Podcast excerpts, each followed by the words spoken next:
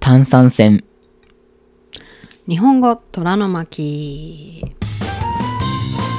はい始まりました日本語虎の巻巻子ですトラですこのポッドキャストは日本語教師の巻子と高校生の虎とでお送りしていますいいね炭酸泉あの急に何といううん人いると思うんですけど僕がこの間ねあの東海オンエアの動画を見てたんですけど、ね、10なんか10分でじゃあ10分間で仮眠を取れっていう眠りにつけっていうその勝負してたんだよねうんうんまあ、それでまあいろいろ試行錯誤してお酒飲んだりとかマッサージ屋を呼んだりとかうんしてたんですけどまあそれでね一個出てきたのがもう熱々のうん炭酸泉にぶち込むっていうね炭酸泉って温度低くなきゃできないんだねいやいやってだから炭酸ってその普通の外のさあれとかじゃなくてお風呂屋さんとかじゃなくて日本で家ああ炭酸家であーだからもうあっつもう4 2三3度とかのおお湯にしてでそこに炭酸泉なんか炭酸入れると、うん炭酸になるなんかうんやつがあるんだってあるあのあのバスソルトみたいなやつねなんかあでもそうい入うそういう入ソルトじゃない入浴剤でしょ、まあ多分そんな感じのやつ、バブなバブバフじゃないと思うあのうんちょガチ炭酸泉にななるらしいちょ へえでもそれあの何温泉の炭酸泉にするにはめちゃくちゃたくさん入れないとやっぱあのバカかたくさん入れてたよそう家庭用で作るにはそうバカたくさん入れないとダメなんだってだからそうするとなんかあんまり良くないらしいだからもう一袋全部入れますって言って大丈夫なんそれって知らんほんでで全部ぶち込んで、うんそんで入ったんだってうんで熱すぎて悶絶したんだ けど熱いっつって炭酸泉になると暑いってことなんかちょちょちょもう元のお湯が42度だもんまあ42度はちょっと暑いねあっつってもうバカあっちんちんにしてうんあ今の方言なんであ のあんま覚えなくていいです暑いって意味です名古屋のねやばい方言ねはいはいえた炭酸ってねなんかあんまり熱いと炭酸が抜けちゃうんだってだから炭酸泉って炭酸泉ってどこも低めじゃない温度、まあぬるめだねそうでしょ36度とか7度いかないぐらいにしてるじゃんまあでもさそんなずじっくりなそんな長く浸かるわけないからそうそう炭酸泉って長く使って休むから、えでももうあもう爆発熱にしてもう温泉だねそれはもう多分は分かんないけど、まあ、大量に入れて入れてで入ってバカもん絶してたんだけどうんまあそんででも炭酸泉なな眠くなる炭わけじゃ酸ない泉炭酸泉炭酸泉です、はいちはょっいとあの鼻がつのと詰まりだしたまあ炭酸泉の効果で寝るんじゃなくてあのまあそれで熱々に体して、にか熱々にまあ体を熱して、んそれで疲れさせるってこと違う、まあ、それで疲れさせてでさらにそこにもう氷水をぶっかけるって、まあ、それあでー疑似サウナっていう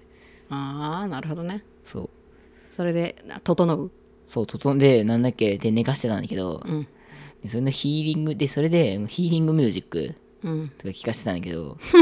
まあそれだとまああのメンバー自作でだいぶひどいのだったからそう寝ろよカスって言 って「うん、おい寝たかカス」おいカス」って「はあ寝ろかカス」っつってボロクソ言ってあれでは結局寝れんかったってこれがなきゃいけたけどなって怒られてたっていうのでちょっと引っ張ってきたんですけどなんのこっちゃついやでもねあの炭酸泉いいねあのさ思い出した昨日ちょうど行きたいと思ってたんだ温泉に、あそうなんですかえーなぜならあの昨日ゲリラ豪雨っていうのがありましたまあ夏夏の風物詩よくあるね、日本では夕方になるとドッシャーって降って昨日すごかったじゃんすごかったね はいそれで大急ぎであの2階の窓を閉めに行ってじゃないともう2階が水浸しになるんでねはいそれ閉めてたら何ですかあのその雨で濡れた床で、はい、すっ転んで、大転倒はいはい、転びました久しぶりにあのスノボ以来転びましたあの転び方ダーンって転んで、まあいたたたって思ったんですけど、まあ、だんだんねちょっと腰が痛くなってきて 昨はい日の夜思いましたあーサウナ行こうかなーって。どういうことサウナとかそそれこ気そい象転結がバグってたやでも炭酸泉とかいやサウナってあのうちらのねそのダンスの先生も言ったけどサウナって要は熱と冷たいを 熱と冷たいね熱と冷をオンとレイのことそうそうそう繰り返すでしょそれがやっぱね急速に疲労回復するんだって、ダンサーもするんだってなんかね北海道とかでぐわーって温めて、その自分の痛いところ膝とか腰とかでそこから今度アイス飲んでグーって冷やしてっていうのを繰り返すとやっぱな治るというかひ回復が早くなるんだってまあ、要はあれだからねアイシングとかの意味だからね、まあそんな感じそうそうそうまあだからしもう腰痛いしなんか温泉でも行こうかなと思った昨日の夜でしたはいではこの、えースクリプトもちょっと待って待ってえあの締まりが良すぎてさ違う違う違う違うまだ今5日分ぐらいしか経ってな5い分っていうことでダメですか別にいいけど リスナーさんは切れるよこのポッドキャストのあこのスクリプトもあのもういいや噛んだしはいでなんだっけえー、炭酸泉って言うからだよ違う違うもういいですか入りの話ははいあはい小話ね入りの小話はいえーっと何ですかね今回そうそうこれがね実は流れている時は何何日ですかね7月のもう夏休みも始まってて23はいそれぐらいですねかなはい、うんそうですねえっと今細かくあの計画を立ててるんですけどテレビ局のあのアシスタントかって思うぐらい実はあの7月今年の7月のえーまあ終わりとかまあ、夏休みの初めぐらいからうん7月21日からめちゃめちゃ正確な日にちを言う言うと7月21日から8月28日までトラ君は日本にいません。え27日です27日です。に27日です。はい27日までいません。20え27日で28日に着くですね。違いますそうでしょ違います27日に着くのっけいいや違います大体飛行機って次の日に着くよ。オーストラリアって。あはい、はい、行ってますけど、オーストラリアに行きます。オーストラリアはメルボルンに行きますので、えーオーストラリアのリスナーさん、そしてメルボルンの在住のリスナーさんがいらっしゃったら、ぜひぜひご連絡ください。は、はいい、えーたった今調べたんですけど、えー、2023年8月27日の3時10分ですごめんなさい。着実あ時間までいったね3時10分に日本に着く飛行機かなはいあれそんなんだったっけだってこれだもんえっとじゃあ26日のあ26日の夜中12時とかに出てってやつかなそういうことですで27日のに着くのか28とあばっかり思ってたなんで28って思ったんだろうわかんないあそうそうですか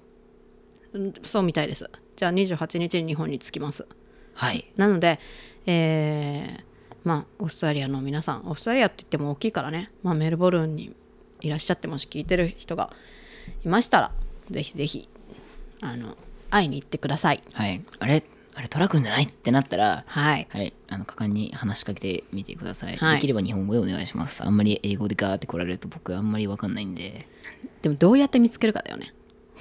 あのマスクしかしてないからマスク状態わかんない、あの、だって、ペイトリオンでしか動画公表してないし、まあ、なんでじゃあそれを機に、ちょっとトラ君と会ってみたいってという人人はは、メールください。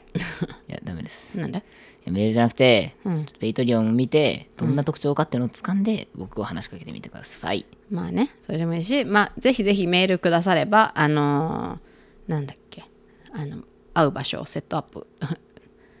して、いいじゃん。リスナーさんとミートアップ、楽しそうじゃん。お俺だけですかうん、そう。あの 頑張ってください。 あの美味しいご飯に連れて行ってくれるなら行きますああ、いいかも。メルボルンのおすすめの場所とかね、はいを教えてくれたら、まあ、お母さんはメルボルンに住んでいたので、あれなんですけど、あのーどうだろうね、どこがおすすめかわかんないな。まあでも大体私はあのチャペルストリートっていうところにいつもいつもいるよねって言われてたぐらいあのそのおしゃれな、まあ、原宿の竹下通りまあ表参道みたいな感じかなあー知らない俺表参道行ったことない本当そんな感じのなんかいいところがあってそこをいつもいつもあほっつき歩いてましたうーんなんか気分が良かったでねそうそうそうそうでなんかあのたまたま見てた YouTube がなんかオーストラリアの話になっててオーストラリアであの人気の都市っていうか住む住むのにベストな州だったかな州とかベス,、うん、ベストな州だよねそうそうそうそうを YouTube でやってたんですけどうんはいまあいろいろ見ててまあウエスタンオーストラリアって言ってたからパースの方かなもう上がってたんだけど上位にうんで1位はどこだ1位はどこだってやっぱシドニーかなと思ったらいやいややっぱりビクトリア州でしたメルボルンないビクトリア州メルボルンがあるところですあなたが行くメルボルンってメルボルン州じゃないんだうんだいぶ分かってないですねなん だよだから俺だってあの日本以外の土地はあんま知らないはい、あのメルボルンはビクトリア州っていうところにありますへーもともとメルボルンがオーストラリアの首都だったんですあそうなのまあ要は京都だなあれシドニーじゃないのそれからシドニーに移っち違う違う違うそれからキャンベラでしょキャンベラに移ったのそうそうそうそそうれそうは知ってるけどまあシドニーは東京みたいな感じじゃんで、まあ、知らないと思うけどね思うけどでオーストラリアはなんかやっぱあのカルチャーのなんていうのかなほなんかスポットっていうか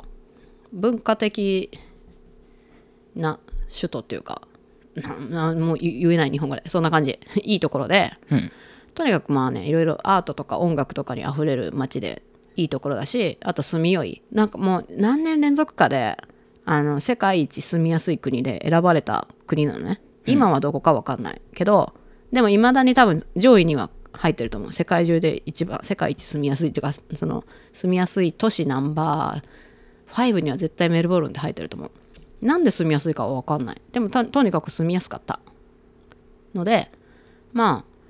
いいと思います行ったら楽しいと思いますなので初めての語学留学をするトラ君を皆さん応援してあげてくださいはいクラウドファンディング待ってますはいでその間はなので、えー収録ができないのでまあいろいろとどうしようかなと試行錯誤している毎日ですはい、はいなので8月のポッドキャストはちょっといろいろ変わるかもしれませんがまたお楽しみにしていてくださいでまあそのメルボルンがね世界で住みやすい都市だっていうことでまあそれつながりであの調べてみたんですけどじゃあ日本でねまあそれまたデータによるんだけど住みやすい都市ランキングを調べてみましたはい住みやすい街ランキング1位どこだと思いますか1位から言うなっておオーストラリアですかメルボルンじゃないよえっと日本ですよなんだよ日本の住みよい国ちょ街ちょちょあの下からお願いします下から行きましょう当たり前ですねあの1位から発表するあの盛り上がりがないからさ10位ぐらいからにしようかこれでも本当かなと思うけど10位ね10位はい京都府京都市うーん京都って住みよいかわかんない旅行してるだけであれだけどあ京都市なんか本当特にごちゃごちゃしてるじゃんあすいませんいいですかはい先にあのまあみんな皆さん多分にあのリスナーさん楽しみにしてると思うんで先に言って言ってきます佐賀えー佐賀は47位以上だ県じゃないけどね佐賀ね下の方に見てみましょう都市だからねはいさ佐賀県はですあでもねさすいません佐賀リ佐賀リスナーの皆さんちょっと一回いいですかね、まあ今探してる途中に今つなぎの話としてるんですけどうんあのーまあ一応僕もねあの観光名所みたいなとこ調べてみましたうんそしたら実は吉野ヶ里遺跡が佐賀県ってことが分かってそれ言ったって佐賀の時に言ったっけ聞いてないなお前 まあもういやあんま覚えてないんで僕100位まで出てるけど佐賀県ねいやい一都市も入ってないですねやっぱそうですねやっぱ100、はい100もう100うんベスト100の中に入ることはないとりあえずはいあ100の中の90位何か何か知ってますかどこですかお愛知県岡崎市ですあなたの好きな90位だぞまあでもせ都市だからねその47都道府県じゃななんくちゃらて何々市だからたくさんある中で、まあ、100位に入ってるっていうのは岡崎市はえっまあ、とまあそのそのまあその理由簡単に考察してますでやっぱり東海オンエアが大きいかなっていうちょっとこれクリックしてみましょうか、はい岡崎市といえばうーん岡崎城生活、うん、人口とかしか出てこないよな岡なん崎で城はもう面白くない岡崎城ちっちゃいよねあのまあ僕も言ったんですけどそんなに面白くないはい岡崎市の投稿一覧岡崎市田舎でもなく都会でもなくちょうどいい町で大きな城がある大きかないな不満な点交通網が悪い悪いバスのつながり良くないそれは知らん中心部が閑散としていて町の機能がきちんと機能してないまあそう非常に残念な町 はい岡崎市はね東海オンエアで有名になっただけですいやもう東海オンエアが一番なんだからで90位だもんはいいいですか10位京都市京都府京都市あんまりこれは賛成できませんうんまあ京そうだね京都って道狭いじゃんまあ電車で暮らすならいいけど京都ってなんか運転とかしにくいしな、まあ、電車でなんとかまあなだるかな、らさ東京とかも同じじゃないあんまり車持ってる人がいないとかさそうかもしれないなはい9位埼玉県埼玉市あわかんないわかんないわかんないなでも埼玉市は行政区ごとに特徴があってさまざまな人に適した住みやすさがある町です、うん、でも埼玉ってあの大阪大 阪じゃない東京に近いからまあいいかもしれないけど電車で東京に通う毎日通うにはなんかもう死ぬような目に遭うと思うよ すごく大変なさあの電車に乗って。まあ次ラッシュだからねそうそうそう東京に働きに遊びに行くならいいけど働きに行くためにさ埼玉に住むのはおすすめじゃないと思うなでも9位なんだは8位兵庫県神戸市ああーまあわからんでもないまあ、まあ大体大きい都市ばっかりだねこれ、まあ、大きい都市はまあそこそこやっぱあの何でもあるからねうんまあでも神戸ってねあんまなんもないよあそうなの名古屋ぐらいあんま何にもない気がするなまあそんなに見るとこないなまあでも住みよい山も海もあるからまあ住みよいかもしれないはいいいですか7位いいですかいいよいいよどういいよいいよ7位愛知県名古屋市来ましたは懸い念懸念しますよちなみに前回の順位4位ですこれな何のデータだったんだろうねえなんで下がったね、なんで下がったんだろうはい名古屋の住みよいところを聞くと交通の便がよくまあ確かに確かにね、まあいっぱいあればあるもんね、うん、商業文化施設も揃っていて便利なのに東京ほど人が多くなく住みやすいということが挙げられます確かにだからまあ中途半端な都市は住みやすいんだよまあねうんあの観光名所ではないでもまあまあ住みやすいかもうんこっからが笑えるいいですかレゴランドや水族館の他に博物館なども多数存在するので子供に嬉しい施設が盛りだくさんですこれたくした 確かにこれはいいかもしれないいいっていうか、うんあの育児はしやすいかもなぜならあのまあレゴランドまあねレゴランドできた時はもうさレゴランドちょっと子供っぽいじゃんなあ行かないねそうでしょだからもううちらはちょっと行く機会を見逃しちゃった感じなんだけどレゴランドもあるし水族館もあるしえっと科学館とかああとほらジブリパークもジブリパーククジブリパークは違いますジブリパークの前はあれなんだっけなんか愛知愛知九博のそ記念の公園ですか愛知九博記念公園はそのなんか子供が遊べるさなんかタダで遊べるスポットになってたじゃんすごい大きなあーでもねそう前俺そこあの遊びに行ったんだってうんそこであの鬼ごっこしようぜって言ってねあそこ中学生とか行っちゃダメだからえいけるいける行けるけど、うんでもちっちゃい子がいるにはやっぱあそこは行きやすかったいやめっちゃ隠れもしやすかったよねものが多いから、い楽しかったあの施設まだあるでしょしかも無料や俺らはもう全然無料じゃないあよ中学生も50円ぐらいうんでも全然安いすごく安いでしょでしょだからなんか育児しやすいよねと思ってレゴランドレゴランドは高いな、ただうん、交通の面が悪すぎるあそこはね愛知九博のとこ行くにはねひどいまあねまあそれはあるえーえっとな子供に嬉しい施設施設が盛りだくさんですそれは多いと思う確かにだから子供が小さいうちは名古屋はとても住みよいと思いますいろんな遊ぶところがたくさんあるから、特に国内有数の工業都市なこともありトヨタのことですね科学館リニア鉄道館電気の科学館など科学に関する博物館が多く存在しますそれは確かにでもなんかねそう昔のじゃあちびっこに関してはでもねちょい今ね本当に何が何だか分かってなかったからあれだけど多分俺今行ったらまあまあ面白いと思うどこが科学館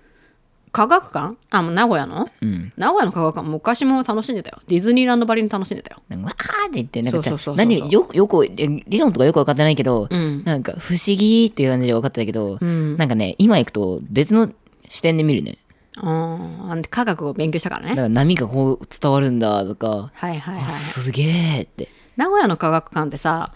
あの面白いよね他の科学館行ったことないから知らないけど名古屋の科学館ってさあのまあ休みになると行列になってるもんね、まあ土日にあんまりおすすめするうんあれじゃないんだけど、とにかくでもあの子供たちはディズニーランドばりに楽しむひょっとしたらディズニーランド以上に楽しめるスポットだよねあそこは面白いまあ、ただおやあの親御さんがプラネプラネタリウムで寝るのがのまあそうですテス鉄ト板鉄板ですねはいリニア鉄道館とかもあるからそうあの電車好きな子供とかはね来たいみたいよ電車好きじゃないな俺、うんそうねそうそうなんだよなあとまたのりたけのミュージアム徳川美術館もあるので子供だけでもな子供だけでなく大人もいろいろな趣味の方が楽しめる知識欲を刺激される街ですなん徳川美術館とか行かないな美術館なんで俺好きじゃないはいということで住みやすい街7位名古屋市でしたはい第6位大阪府大阪市だだからでかい都市は住みやすいってことまあそりゃじゃあなんで大阪が6位なの2位じゃん前回10位と一緒でまあいいよあーまあでも東京ほどごちゃごちゃしてないしまあ住みよいっちゃ住みよいのかな本当にこれが東京がもうあと残り5を全部占拠してるとかだったら本当に怒るよえー、5位東京都世田谷区うんこれはさこれ住住宅じゃないそれ世田谷区住宅地じゃない世田谷だって商業施設や店舗が多く集まるなんかお金ある人が住める感じの気がするんだけどなそうなんだよね世田なんか谷とかまあそりゃ見るところもあるし公園もたくさんあるしいいと思うけどなかなか簡単に住めるところじゃないよね世田谷に家買ったよとかさマンション買ったよとかって簡単にできないよねうんそれが同じことが言えるのがはい第4位東京都港区住めるか住めねえよバカ野郎って金持ちじゃねえか住ん本当だよ住んでるところ芸能人がだって港区女子っていう言葉が出るぐらい港区といえば外資系企業やおしゃれな商業施設が多く存在するエリアそんなとこに住めるかい、無理無理住みよいとかじゃないこれは住めたら嬉しいなっていうところだな、なんで4位なんだよちょはい第3位うーんこれは納得できる福岡県福岡市お福岡切り込んできたそう福岡ねなんか昔からやっぱねあの住みよいって言うんだよねそうだねそう福岡市といえば中心地へのアクセスの良さが人気の理由の一つそうだよね福岡はもう交通網がしっかりしてるしあと人気なんかあの名古屋と一緒でまあまあその大都市っていうかその栄えてる場所がボーンって一個にまとまってるから非常に住みよいですね、あと温泉にも近いしあと佐賀にもすぐ行けるあえ佐賀なんか行かない佐賀ねあのね長崎に行く特急の中でシュッと通り過ぎた、シュッと通り過ぎちゃうそんなとこで降りるやついないからいるかもしれんじゃんシュッとね通り過ぎれるぐらいの小ささいません本当 にあまあ佐賀で降りたことあるよっていう人あのぜひコメントくださいまあでも福岡は食べ物美味しいしまあでも、まあ、見るところはあんまりないって言ってたけど、まあ、確かに見見るところはあんまりないで住みよいそうだだねから観光名所じゃないところはやっぱ住みよいんじゃないまあご飯もそこそこそこそこ美味しかったごし飯そこそこどころかご飯美味しいじゃん言ってたねラーメンしかないまあ確かにまあねやっぱそう考えると名古屋の方がいいかもそう豚骨が嫌いな人と人は地獄確かにねそうだよねとんかつ食べれない人とかもう地獄だよまあね好き豚骨好きにしては本当に最高の場所なんだと思うんだけど、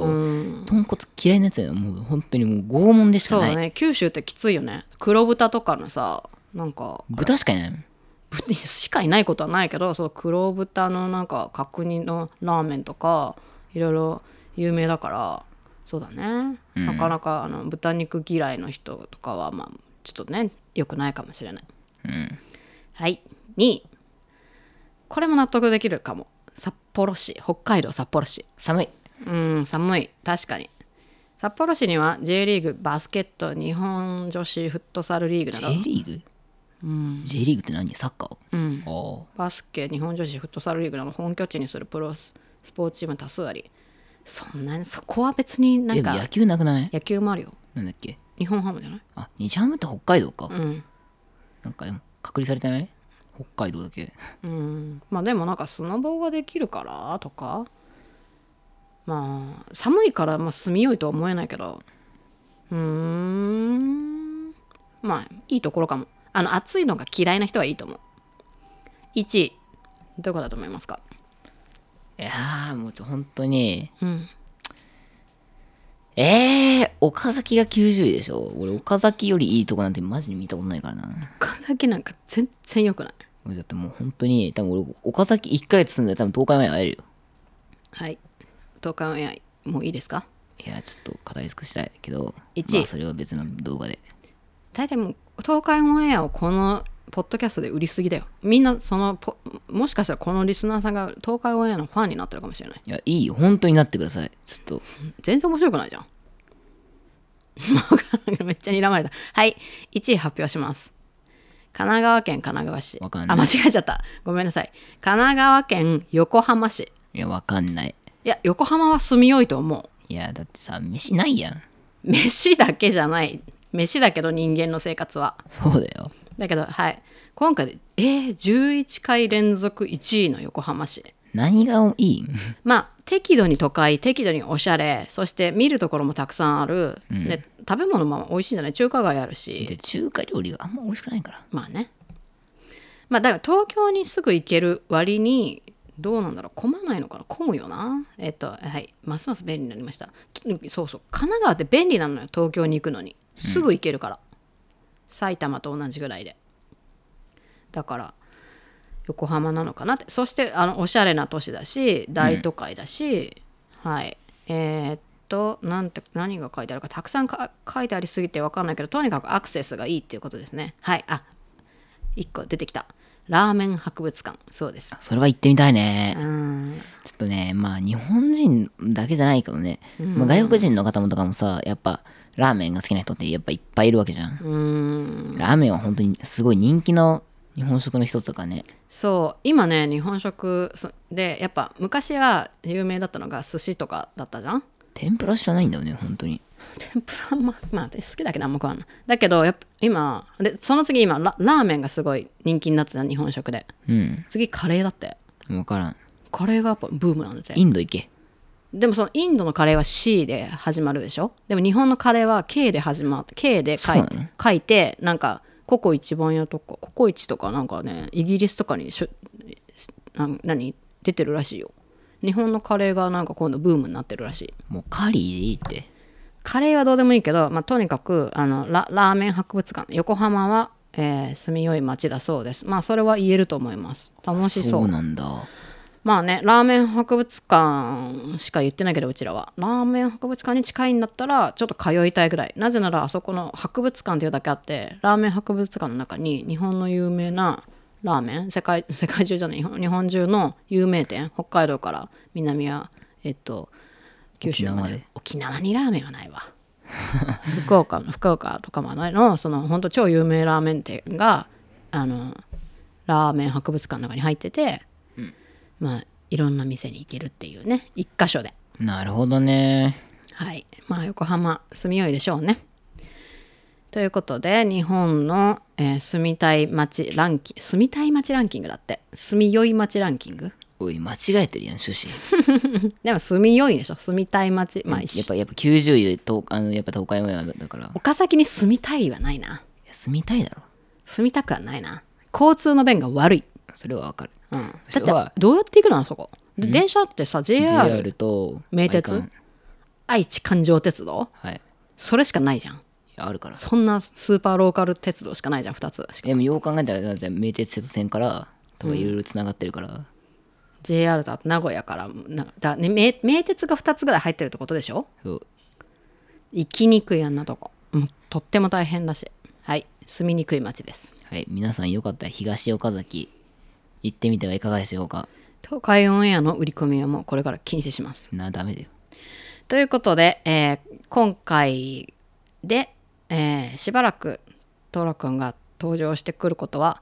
ないと ないと思いますって言うとなんかあれだけど、まあ少なくちょっとしばらくの間あのメルボルンにいるので、あのー出る回が減ってしまいますが極力それを少なくするように、あのー前倒しで収録していますが、えー何回かいないことがあると思います。もしその間にメルボルンで会いたいという人があればぜひぜひメールの方にご連絡ください。はいご飯をおごってくださいはいそして、あのー電話番号を勝手に教えます。バカ野郎 一番いかんそれはいかん 住んでる場所を教えます。いかん学校と学校のクラスまで教えます。特定されるやんはい。なので、あの、ぜひ会ってみたい方、ご連絡ください。それでは、えーメルボールン楽しんできてくださいね。はい楽しんできますはい。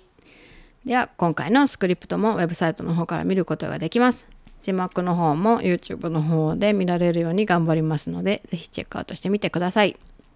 それから Instagram の方もメルボルンから上げてくださいねメルボルンのあまあまああのできたらあげますあの難しいと思うけどね、でもインスタ映えスポットはたくさんあると思うよまあ、いっぱいあると思うよ、うんあとコーヒーが美味しいからまあ美味しくあのコーヒー飲めなくてちょっもと嫌いなんですけどまあ頑張ります、うんでもコーヒーの街って言ってた YouTube でもそれは言える、えーうん、あそこにいた時はほんとちょっとカフェイン中毒になりそうなぐらいコーヒー飲んでたまあじゃあちょっと飲んでみて今日はい今日じゃなくて今度飲んでみますはい YouTube もチェックアウトしてみてくださいインスタ行ったしはいどうぞ はいめっちゃぐだついたねえーチャンネル登録高評価あとはコメントの方もぜひよろしくお願いいたしますよろしくお願いしますでは、えー次回も聞いてくださいねさようならさようなら